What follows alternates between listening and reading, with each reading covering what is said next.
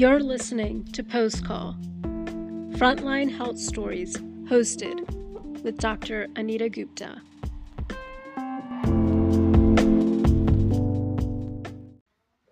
Dr. Agrawal, thank you so much for joining today. It's a pleasure to have you. Thank you, Dr. Gupta, for inviting me. So tell us your story about Omicron. Sure. So, um, you know, I just like most other, I think, healthcare workers and physicians, in particular anesthesiologists, I've been so careful for the past two years. I've done everything asked of me. I remember lining up to be amongst the first to get my um, initial vaccine, to get my boosters, um, and um, masking all the time. Um, I had just come back from work after having had um, kind of actually no i'd been on i'd been on the pain service for a while. Was back on in the or and um, was the anesthesiologist in charge for the next several days. And um, in our institution we will share an office space with our schedulers.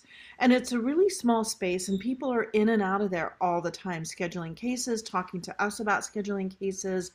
Um, and that morning, I realized that um, we were suddenly getting a real increase in the number of cases that were getting canceled due to Omicron. And this was early, as I think the surge was just beginning. Um, so I, and I'd been wearing, you know, the usual little face mask that everybody gives us, the surgical face mask that we get when we go into the hospital. Um, and I immediately switched to my N95, which I hadn't worn routinely in probably a year and a half. Um, and was you know working having a great day having a great several days but was on for three days in a row and often and even though we get up and walk around and we're out helping we're the board you know essentially the board runner so we're helping cases get started giving breaks all of that kind of stuff um, unfortunately i tend to drink my coffee and drink my soda in that room and ate my lunch in that room. So I would take my mask off during that time. One of our schedulers was completely asymptomatic, had dropped off his color test on Monday. Thursday, we found out he'd been positive, that that test came back positive. And the color test is what we use here at Stanford to do employee um, testing. And um, so I immediately realized I'd had probably a pretty significant exposure because even though I had worn my N95 most of the time, there were probably still long chunks of time where I didn't have it on and we were in there talking and drinking and eating and, you know, all of that stuff. So I started testing. I, I got was able to get, and actually one of my good friends gave me um, an, an, a, um, an antigen test because we were out, couldn't find them anywhere. Of course, at that point, that was when you couldn't get a test to save your life. I mean, we went to CVS, Walgreens, called everywhere. Um, so one of my friends gave me some antigen tests that she had. Um, did another of the color tests, negative. Um, I but I knew my exposure was high over the weekend. Interestingly, my son, who had been vaccinated but had not had a booster shot, started to get symptomatic right at that four to five day mark when the exposure had occurred. And he initially was also negative. We tested. I was able to get a supply of the Binax test from uh, Walmart. Tested, tested. Super interesting. And I, I think this is just really interesting because I'm 100% convinced that my dog also got it. Monday morning, my poor dog, I've never seen him like that. He was congested, he was sneezing and coughing, but he also looked like he was having chills. I mean, he was just standing there shaking. I've never never seen anything like that.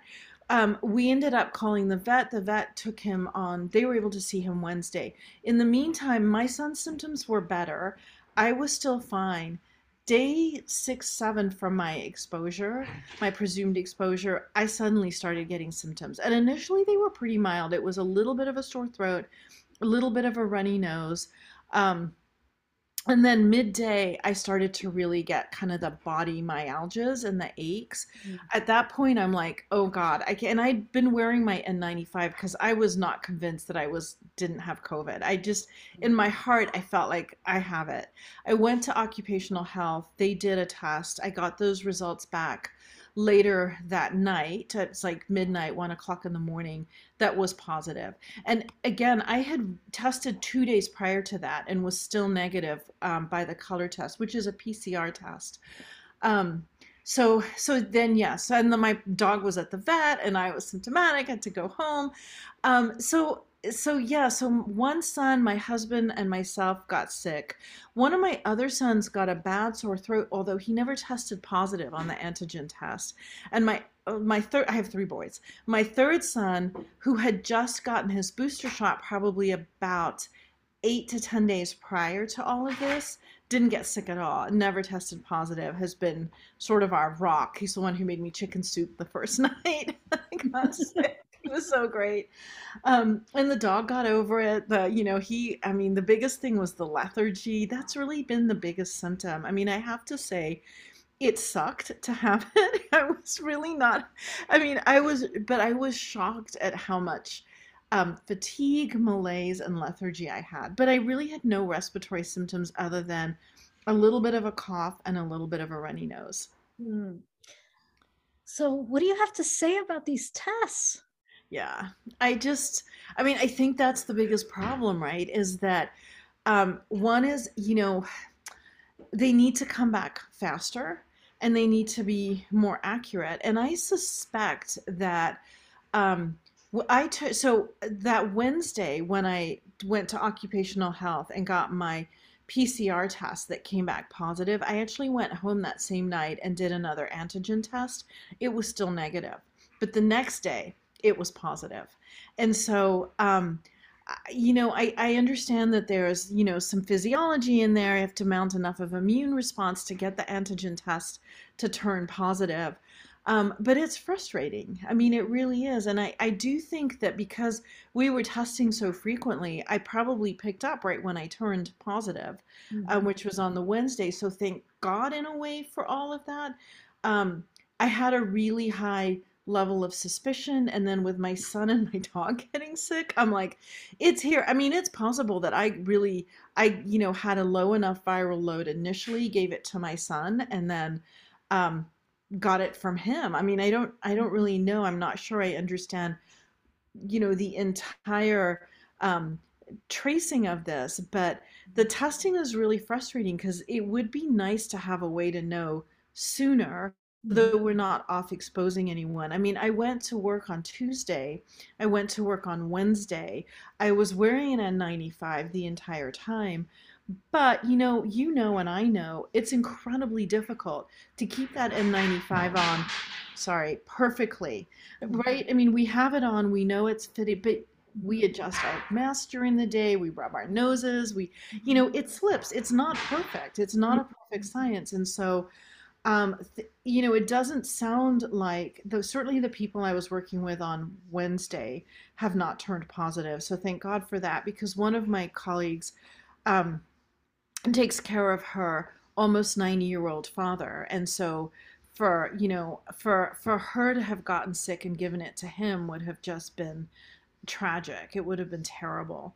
Um, so I'm really relieved that no one else seemed to get sick from me. But at the same time, it's just frustrating because the person I got it from, I'm sure, you know, he didn't want to give it to anyone. He was doing all the right things. I, you know, honestly, I just think that this just shows how I don't like to give a virus, I don't like to anthropomorphize it. I can't say the word, but you know what I mean. Like, give it, like, I don't think it's a wily virus. Like, it doesn't have intelligence, it doesn't have, but it's clearly an incredibly adaptable.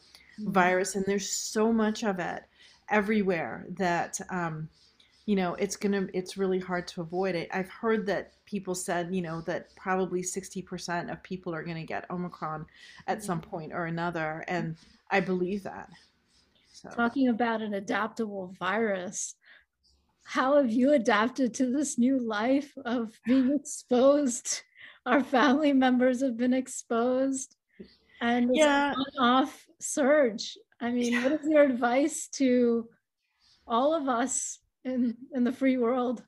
Yeah, I mean, we I didn't um I didn't self isolate right away because I didn't know until 3 days later that I had been exposed and at that point I figured it's probably too late. I mean, we all live in the same house. We all eat from this in the same area where you know we're around each other all the time. So I did not self isolate. Um, nobody in my family is really that that sick in terms of having high risks for medical complications. Um, so we just kind of wrote it out. I mean, the big thing was everybody had to stop working. Um, everybody had to stay home. We, um, I I read a lot. I read a, a novel because I did not. My brain wasn't up for um, for anything else. In fact, I think on day two, I think I thought I thought to myself, "Oh well, I have to be at home. I have to self isolate. I can't work. I'm going to get a ton of work done." Yeah, no, but that was not going to happen. I really, I mean, I was having a hard time focusing on emails and anything more complicated than one or two sentences. I was just like, oh, no, this is going way beyond me. So I immediately started um, offloading some of the major things that I knew I had, like deadlines that I had to, like, for example, um, as you know, I'm the chair of the um, Colorado, California Society of Anesthesiologists um, communications committee, and there's there's something all the constantly that needs to be dealt with. So I immediately let kind of the leadership of the CSA and my vice chair know that I had COVID and that I found even checking emails pretty exhausting and kind of pushed it off on them for the last 10 days. I finally, you know, over the weekend, it took a long time, which was really surprising to me at how long that just profound fatigue lasted but um, I tried to get rid of as much as I could. I was so lucky in that I had amazing colleagues who were able to step in and cover my um, my work because I had been scheduled that from that Wednesday I was on Wednesday, Thursday, Friday, and then I was on for the um, holiday weekend because I was on over Martin Luther King Day. So I was supposed to cover Saturday, Sunday, Monday. So um, I'm so lucky to be part of a group that was able just to cover all of that for me um, we had, and then I was supposed to work later during the week, but we've had enough cancellations because of COVID that um, my when I when I called in and said I'm still not cleared for work, I'm still positive and still symptomatic.